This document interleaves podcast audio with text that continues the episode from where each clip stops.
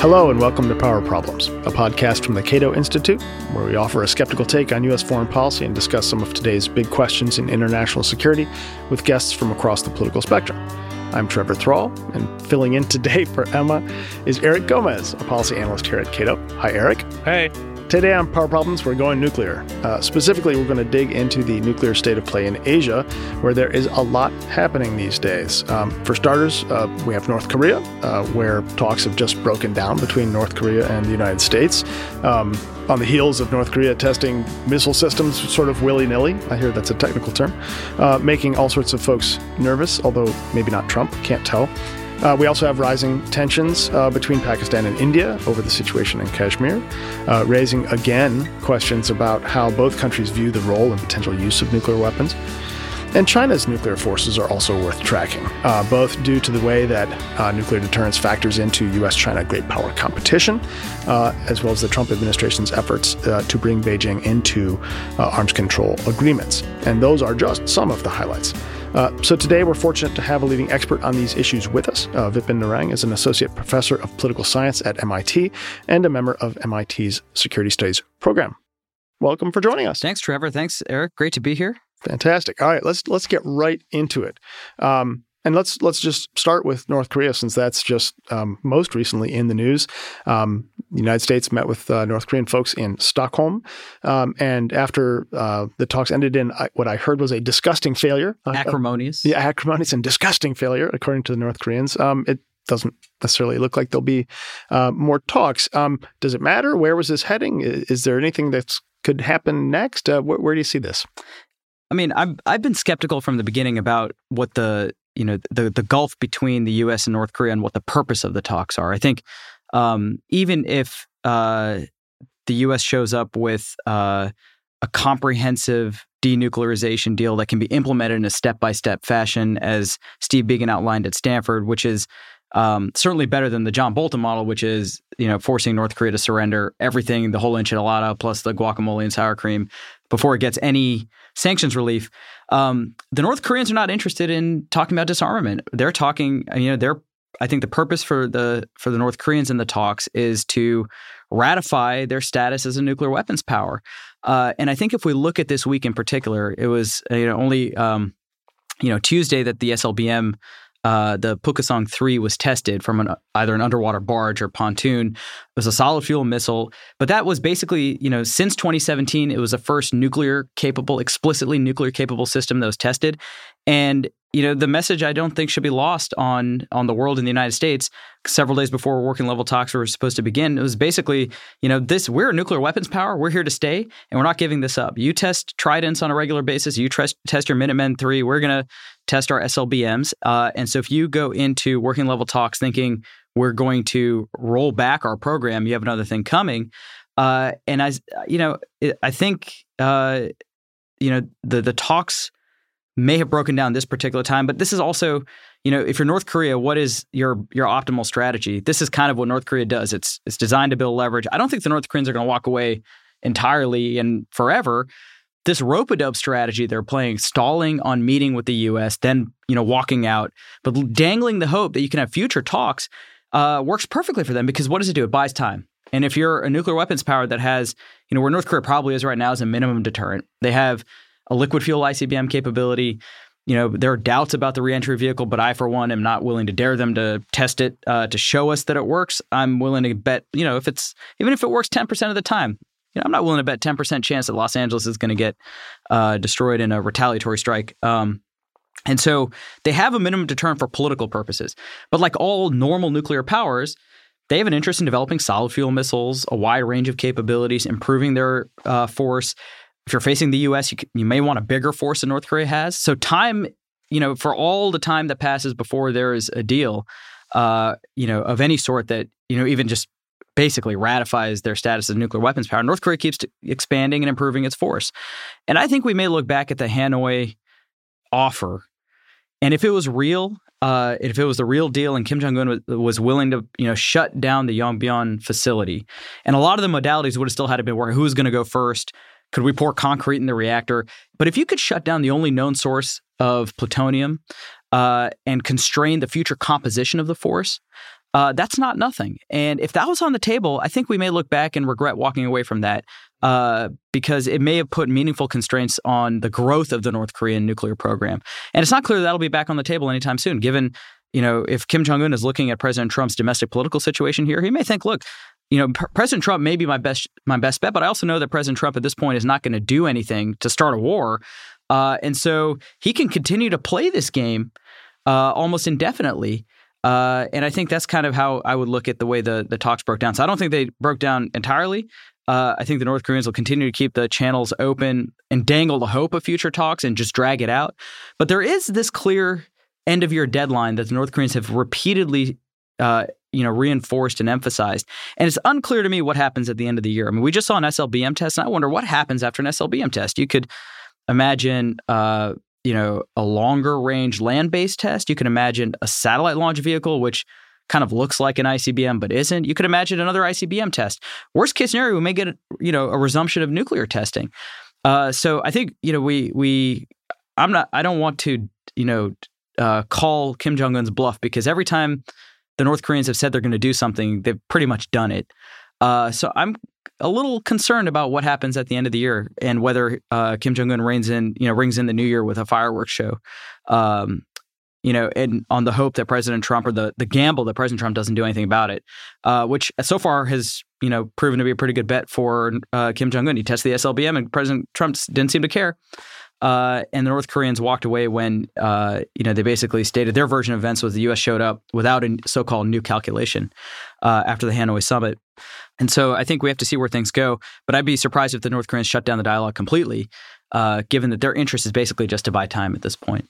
And uh, when you said that we might be looking back and really wanting what we left at Hanoi, I think I tweeted exactly that when the Hanoi summit failed. I said, you know, six months from now, you're going to wish you had this deal. It looks like we're right on Good time. Prediction. Yeah, I mean, I think that that's exactly right. I mean, and you know, just the way the North Koreans have have have played for time. You know, after you know President Trump shows up at Panmunjom, we have the spate of missile tests. Uh, you know, kind of in response to the Dong Maeng exercises between the U.S. and uh, South Korea.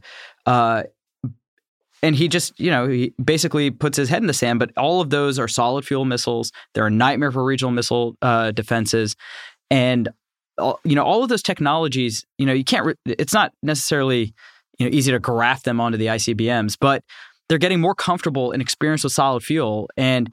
You know, those are things that we don't necessarily want to see in their ICBM force because it makes the ICBM force more responsive, more survivable, uh, and you know, it, it's it's it's plausible that we may look back and say, you know, the if if if uh, you know, we thought that working level talks were going to be two to three weeks after President Trump's July visit to Panmunjom, and then we're you know four months later. Uh, and the State Department, after the talks just broke down, said, you know, we'll meet again in two to three weeks. So the North Koreans have shown no interest, it sounds like, in meeting that quickly.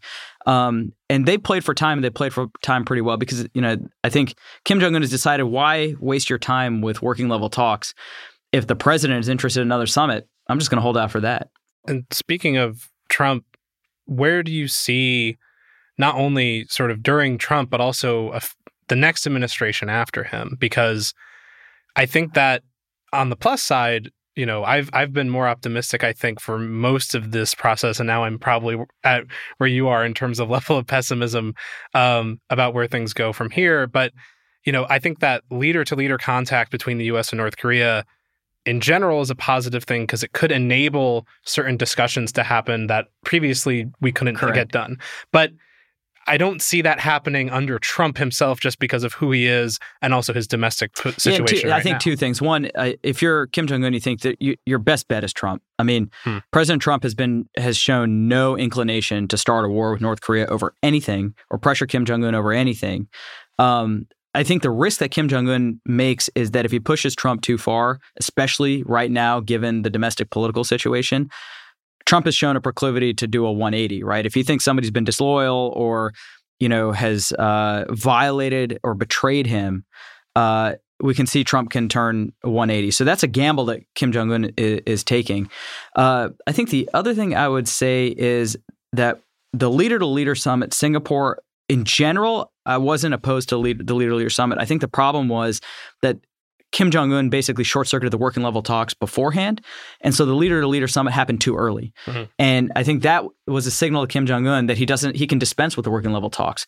And the North Koreans have always said in working level talks that they have no authority to talk about nuclear weapons, and they now use that basically as a uh, as an excuse not to discuss nuclear weapons related issues. It sounds like, uh, based on what we're reading, who knows what you know the actual the, you know negotiations are like. But it seems like based on the reporting on both sides, there's no real discussion of even the meaning of denuclearization because only Kim Jong Un can can do that, which is their excuse and method to get back to the leader leader summit. And so when once President Trump only went to Singapore but then Hanoi and then Panmunjom, you know, without working level talks ahead of time it just laid the groundwork for you know this North Korean strategy of just dispensing with working level talks and using that basically as uh, a vehicle to get to the you know the the leader to leader summit by walking out right because if you know Kim Jong Un can say oh you know forget the working level talks but I'll still meet with you one on one and then we'll just rinse and repeat. I just don't know how many more rinse cycles we have before the washing machine blows up. Well, I think Trump's shot his last shot on this. I don't I don't see I mean he could do a 180 fine. That's that that's a whole different story. I, I, don't think they have much. I mean, after What's left to after talk about after maximum max, maximum pressure times a th- how many X's can you put in the word maximum, and then you're out of ideas. Um, so the question for me is sort of um, thinking beyond Trump's first term. Uh, you know, good Lord willing. Uh, is it time to pivot to arms control instead of denuclearization? I think we should have done that. I, I mean, mean, that was from day one. Yeah. I mean, I think the the problem was so if you look at the sequence of the summit, Singapore was basically the broad guidelines from the North Korean perspective. It's I mean, if you look at the sequence, except for POWs, eh, uh, the the sequence of commitments at Singapore is exactly what the North Koreans probably put on the table, and because they ran the clock on the working level talks right before Singapore, basically. I don't think we had an option or an alternative but to accept basically that sequence and some of the language. Hanoi was, you know, basically an attempt to implement some of the guidelines in Singapore. In Singapore, but Kim Jong Un showed up in Hanoi, basically looking to ratify him, you know, North Korea as a nuclear weapons power. When that didn't happen, I think there was a lot of consternation within the North Korean system.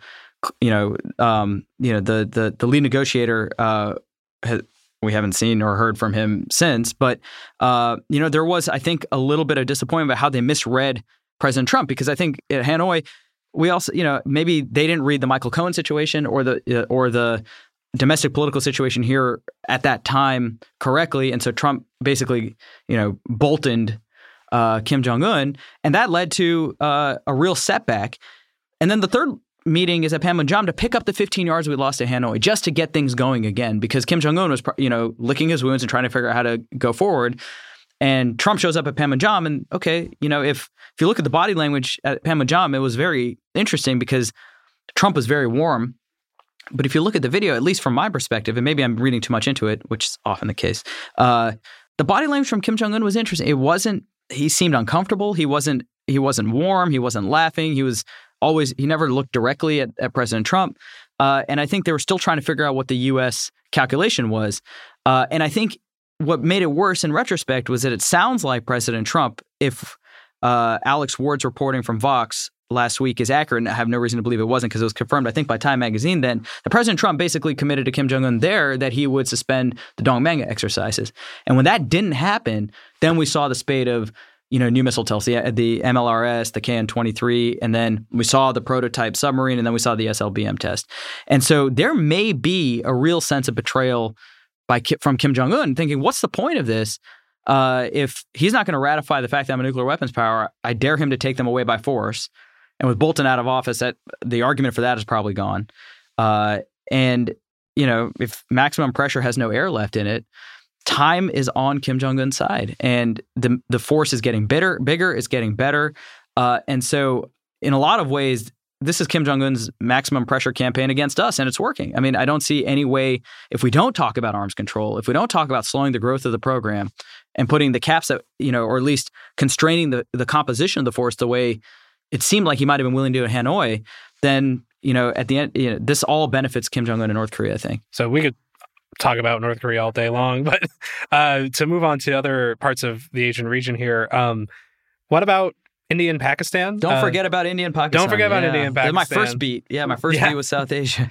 Um, and you've gotten a lot of heat recently on on the Twitter machine for some stuff you have written and said about uh, Indian nuclear doctrine that I personally find very very convincing, but most of Indian Twitter apparently does not find very. Well, they do convincing. now because their defense minister basically dispensed with no first use. I was just ahead of my time, as like I like to say. And so it's funny the same people who are jumping on my head for, uh, you know, saying that India might have reservations about an absolute no first use, especially for preemption, which has long been a concern for India. Like if there was detection of Pakistani imminent Pakistani nuclear use from day one, Prime Minister Vajpayee, you know, was very uncomfortable with the fact that India wouldn't preempt Pakistan. Uh, and so when we said this two years ago, everyone was like, "Okay, you don't know what you're talking about. There's no evidence for this." Those same people were the ones jumping up and down and celebrating when the defense minister finally came out and said, you know, India has uh, adhered to a no first use doctrine up until today. What happens tomorrow depends on circumstances. That was August of this year, right? And so, uh, you know, this is a long time coming, and I really don't think, you know, um, you know, India has the the doctrine was now is now 16 years old, and circumstances have changed, and from day one. Uh, there's always been this discomfort with an absolute no first use policy, especially uh, if there was evidence or indications of imminent Pakistani use. There's no way a democratically elected Indian prime minister could sit back and let Pakistan use nuclear weapons on Indian citizens or forces if he knew it was coming. The more interesting development with India's no first use policy is, you know, when the defense minister just said this, are there other circumstances beside Pakistani, you know, imminent use where India might find it useful to use nuclear weapons first? And the obvious other scenario is if it's losing a conventional war with China, would it consider using nuclear weapons uh, in such a circumstance? I am skeptical of that, but it's it's certainly you know not out of the realm of theoretical possibility. I don't think there's any, evidence for it at this point, but uh, it's not you know that would be the other plausible scenario where India might find it useful if it was ever in a shooting war with China. But I don't see actually how we get there in the first place. But um, so how does this new these new sorts of developments and, and quotes from Indian officials graft onto the current situation in Kashmir, where India revoked its special status under the right. constitution and has kicked off a lot of civil unrest in the region and um, uh, basically extolations from uh, the Pakistani prime minister to try and figure out like a way uh, forward, like a peaceful way forward here, because right. it sounds like the temperature is rising pretty rapidly. Yeah, I mean the so uh, the revocation of Article three. So Article three seventy granted special status to Kashmir. And uh, as part of its agenda and its manifesto, the BJP has long said it's going to revoke Article 370. Now, supporters of the revocation say Article 370 was in, it was uh, a temporary provision, uh, but it required certain procedures for it to be reversed. Those conditions were uh, legally, you know, the the justification for revoking it a little circuitous legally, but the fact is, I think it's a it's a, it's it's irreversible at this point. I think this is the the new status quo. The Indian government uh, has has has basically um, reverse mortgaged Kashmir and made it a union territory, so it's under central control, um, and the security footprint there is quite substantial. Uh, they're I think they're hoping to relax the cell phone bans and the detentions of mainstream political leaders. I mean, from a PR perspective, I think the government of India has a real problem on its hands, and I, I don't know if it appreciates, especially here in Washington D.C., you know, the level of concern. I mean, Elizabeth Warren, uh, you can say, okay, Bernie Sanders' uh, concern is one thing, but Alice Wells, if you read the State Department um, statement on it after the uh, UN, Gen- or I think it was before the UN General Assembly, and then Elizabeth Warren. I mean, there's some uh, Senator Van Hollen. There is increasingly mainstream concern. And every day, the front page of the New York Times is carrying, you know, pictures of, uh, you know, the despair in Kashmir. They, it, and so the Indian government has a has a PR problem on its hands, uh, at the very least. And the revocation was kind of a red flag in front of the militant organizations in Pakistan who have long said, you know, called for the liberation of Kashmir. And, you know, this is their kind of ex- their raison d'etre. Uh, and so my concern is actually that, you know, the we may see it may heat up before it calms down. Mm-hmm. Uh, and this is related, I think, to the February crisis between India and Pakistan, where um, you know there was a, an attack on the CRPF, which is a um, paramilitary force in Kashmir security force by a local Kashmiri boy, but he was radicalized by a pa- Pakistani group, the Jaish e Mohammed. That led to a very serious crisis between India and Pakistan on February 26th for the first time. I think in history, another nuclear power used air power on the sovereign, on the mainland territory of another nuclear power um, directly. Uh, and that was a real escalation. The Indians have long been frustrated with what they believe to be Pakistani backed support of terrorism on the Indian homeland and its inability to respond. And so the Modi government criticized the Congress government before it, after the Bombay attacks for not doing anything, decided, you know what, we're going to do something this time. Uh, and they parked ordnance on mainland Pakistani territory. The Pakistanis responded the next day.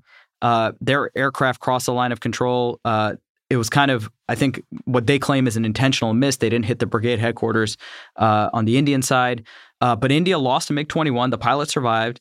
Uh, there was a friendly fire incident where the Indians shot down one of their own, own Mi 17s. Uh, and so, in a short engagement, the Pakistani Air Force at least held its own. Uh, and the crisis looked like it might escalate. And the Indians rattled the nuclear saber. The Pakistanis rattled the nuclear saber. You had Prime Minister Modi talking about on the campaign trail. We don't keep this in the basement. We, you know, we don't keep it for Diwali, just for fireworks. The Indians uh, want at least some audiences to believe that they deployed the INS Arihant um, at the height of the crisis. I mean, they, the chief of naval staff has indicated they deployed it. The question whether nuclear weapons on board. Uh, and if so, that may, might be the first time in a crisis between India and Pakistan, one side actually deployed a ready nuclear system. And we always assumed it would be the Pakistanis that would do it first, but this time it was the Indians. Uh, and so I think the Indians are are getting more comfortable with the tempo of uh, you know deployments with their nuclear systems, and it's this this notion that the Pakistanis are going to be the first to flush out a system with the with the Arihant. Uh, you know the the Indians might be the first to go, and the Pakistanis took note of that.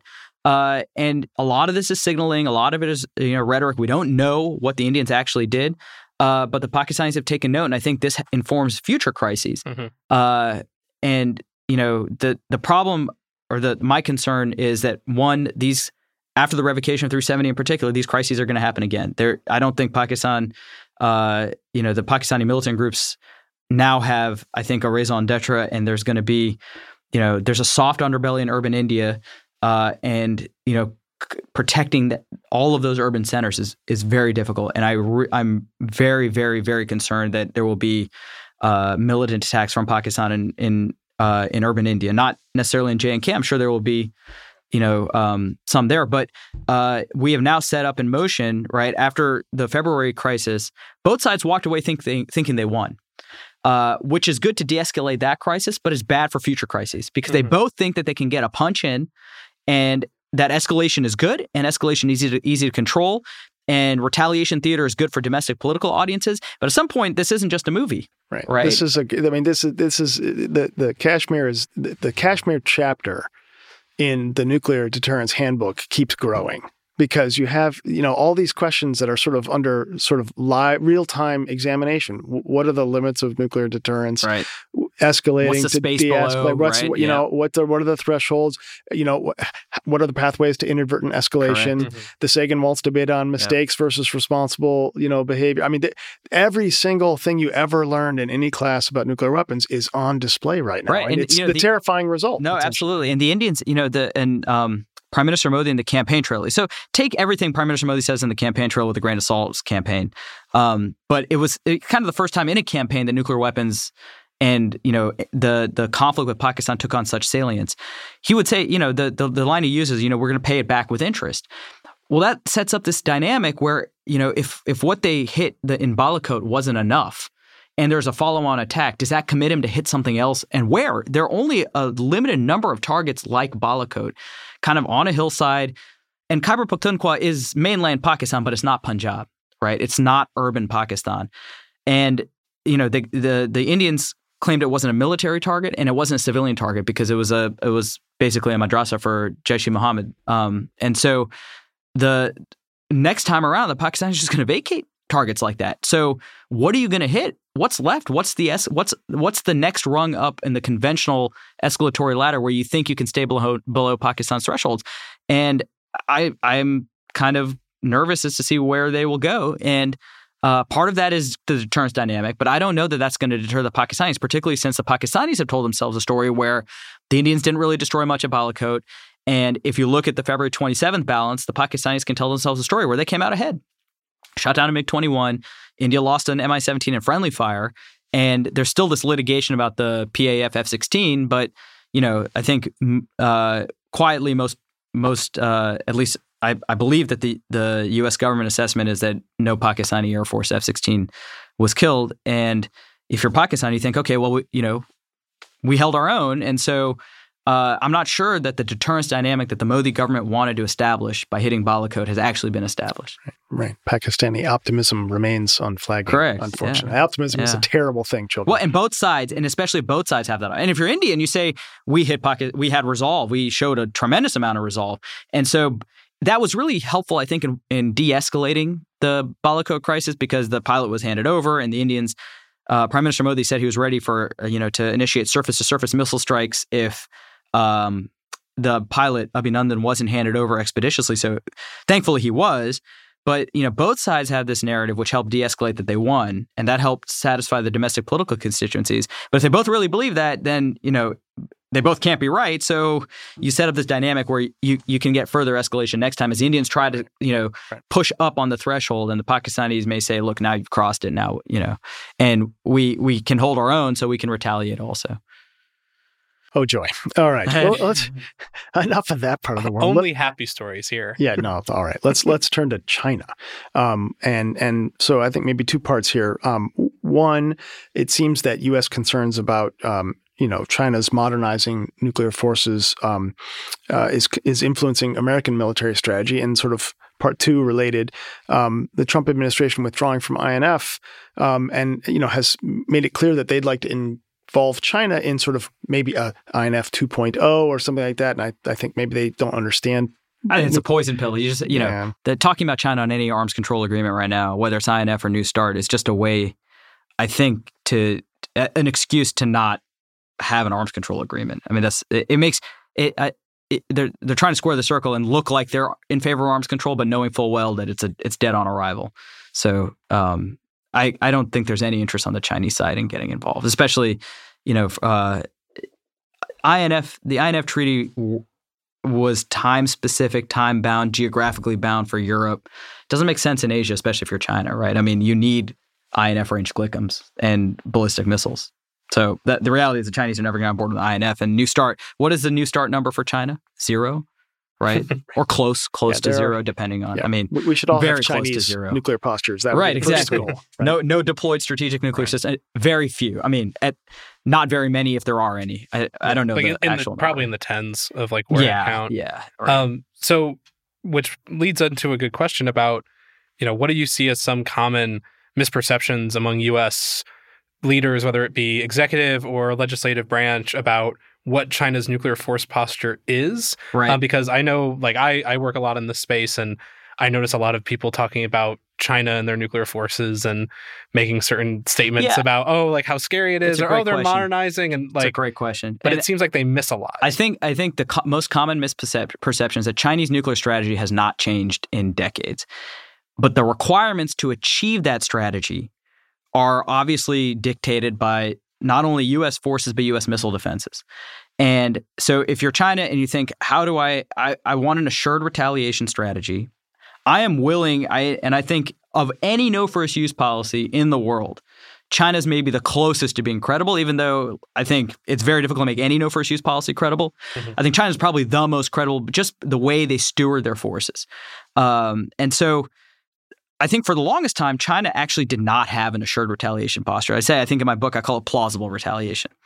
but now you're facing uh, a more sophisticated uh, and layered and a thicker American missile defense system, both in the region and you have to worry about what's going to happen with our, our, our GMD down the road. Now, even if there is this you know common a common claim in which I agree with missile you know ground based missile defense, mid course missile defense doesn't work today, and it doesn't, not particularly well. But there's no guarantee that we may not be able to get it to work against a handful of weapons in the future.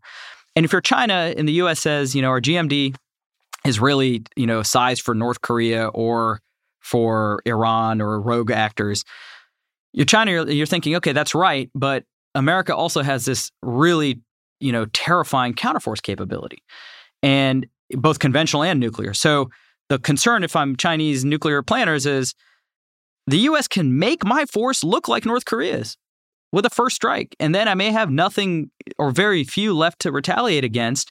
Uh, and a missile defense that is sized for North Korea, once you make my force look like North Korea's, also works against me.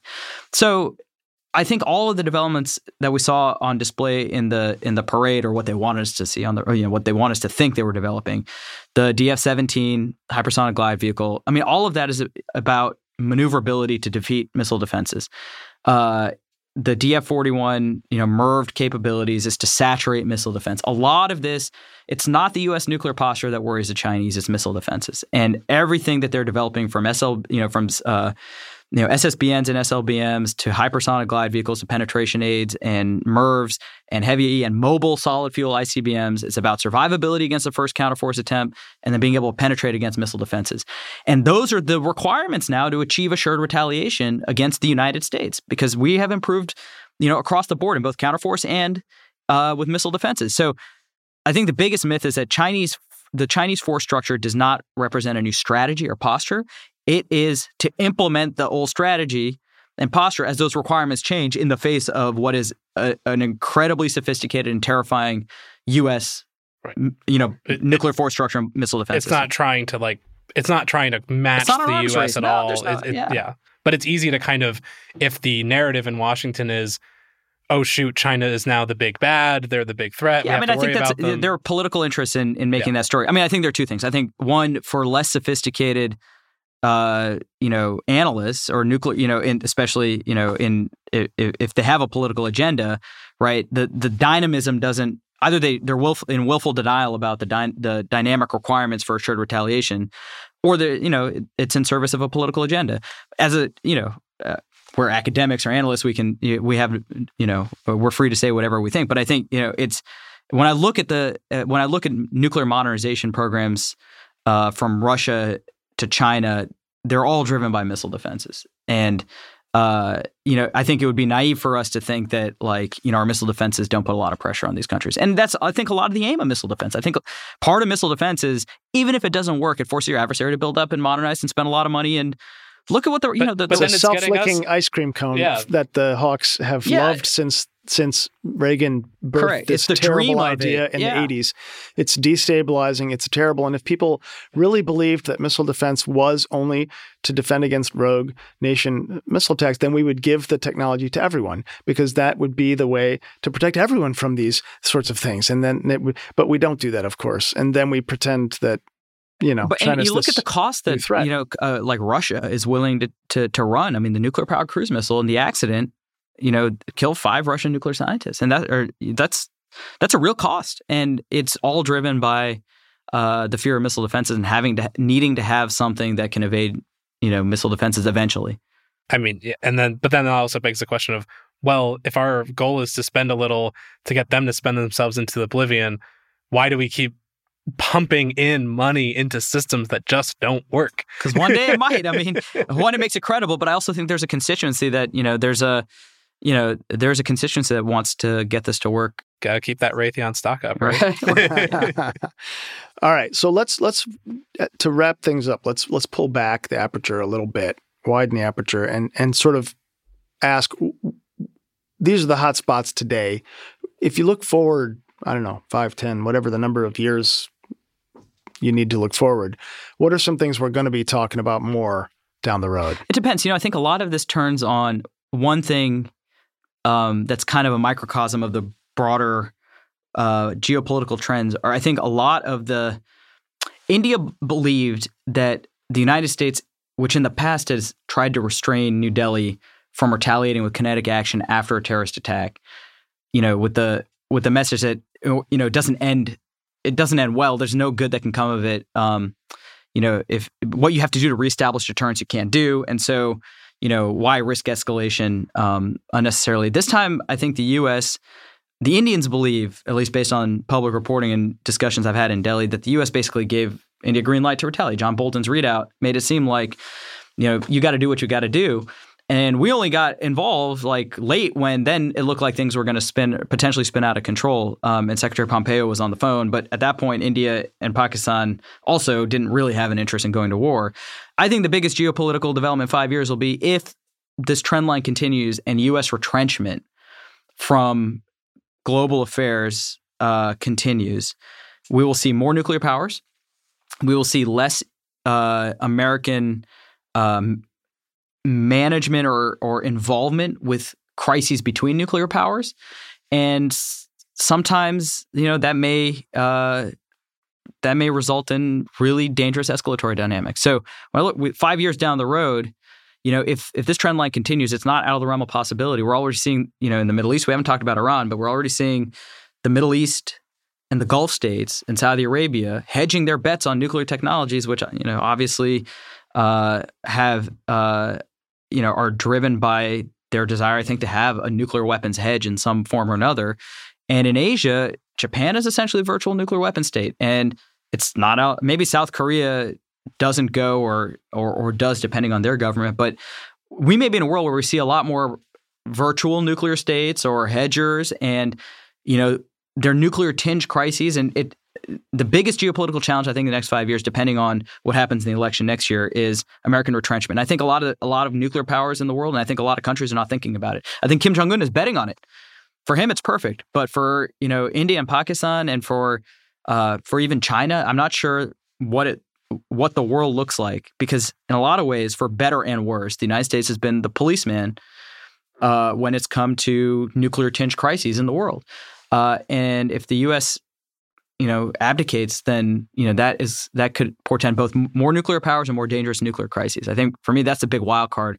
That's why I think the election next year, you know, if President Trump wins again, I think that becomes the you know four years of you know, a foreign better, policy ideology can be reversed, but eight years sure. is much more hard. Is much yeah, more yeah. difficult. Right. Yeah. But by retrenchment, I think it might be better to say utter diffidence because I, I, think retrenchment sort of suggests that you're pulling troops and and, and things out of it. It's more maybe a diplomatic retrenchment in that sense. maybe. sense. I mean, I, not... I, don't know. You know, the the it, President Trump thinks alliances are costly. He doesn't value the alliances the way 70 years of American foreign policy and president's bipartisan consensus has. Uh, I mean, I think he Kim Jong Un can't believe his luck to have a president that may actually prefer uh, a weaker alliance with the South Koreans because he doesn't see the value. And you know, shaking down the allies the way he has. I mean, this morning with Turkey, you know, this is a NATO ally, and this is a you know open threat against a NATO ally. Now, granted, Turkey is you know kind of unique in the NATO system, but um, that's, never, the, that's a diplomatic. Yeah, I mean, nevertheless. nevertheless, I mean, this is, and you know, the, I think four years. It, the, the rest of the world and our allies are probably willing to give us one term, but two terms of the of of, of this political and foreign policy ideology might be very difficult, I think, to reverse very quickly or very easily after the fact. And so that's a big wild card. So, uh, you know, I think we're going to see more nuclear states regardless, but depending on you know how the U.S. approaches the world. Uh, both ne- in the next year, I mean, if the next year is just riled up with these domestic political concerns and impeachment hearings, et cetera, then I just the the U.S. just the administration won't have the bandwidth to deal with any crises that emerge. And you know, the most dangerous crises are the ones that blindside you, right? The slow burn crises we can see, but it's the uh, you know the terrorist attacks in India that spin up really quickly. And are you prepared if you're focused so much on impeachment as administration uh, to deal with that when it comes up? I would say no. That is a dark and appropriate place to leave the conversation. Uh, thanks so much for joining us today, Awesome. Thanks, guys. That was a lot of fun. And thanks to our producer, oh, I don't know if fun is the right word. That was, yeah. it was interesting. Nukes. Yeah, it's, it's what we do. thanks to our producer, Cecil Sherman, and to all of you for listening. To continue the conversation, our Twitter handle is at Power Problems. And if you like the show, please do leave us a good review on iTunes or wherever you find your podcasts.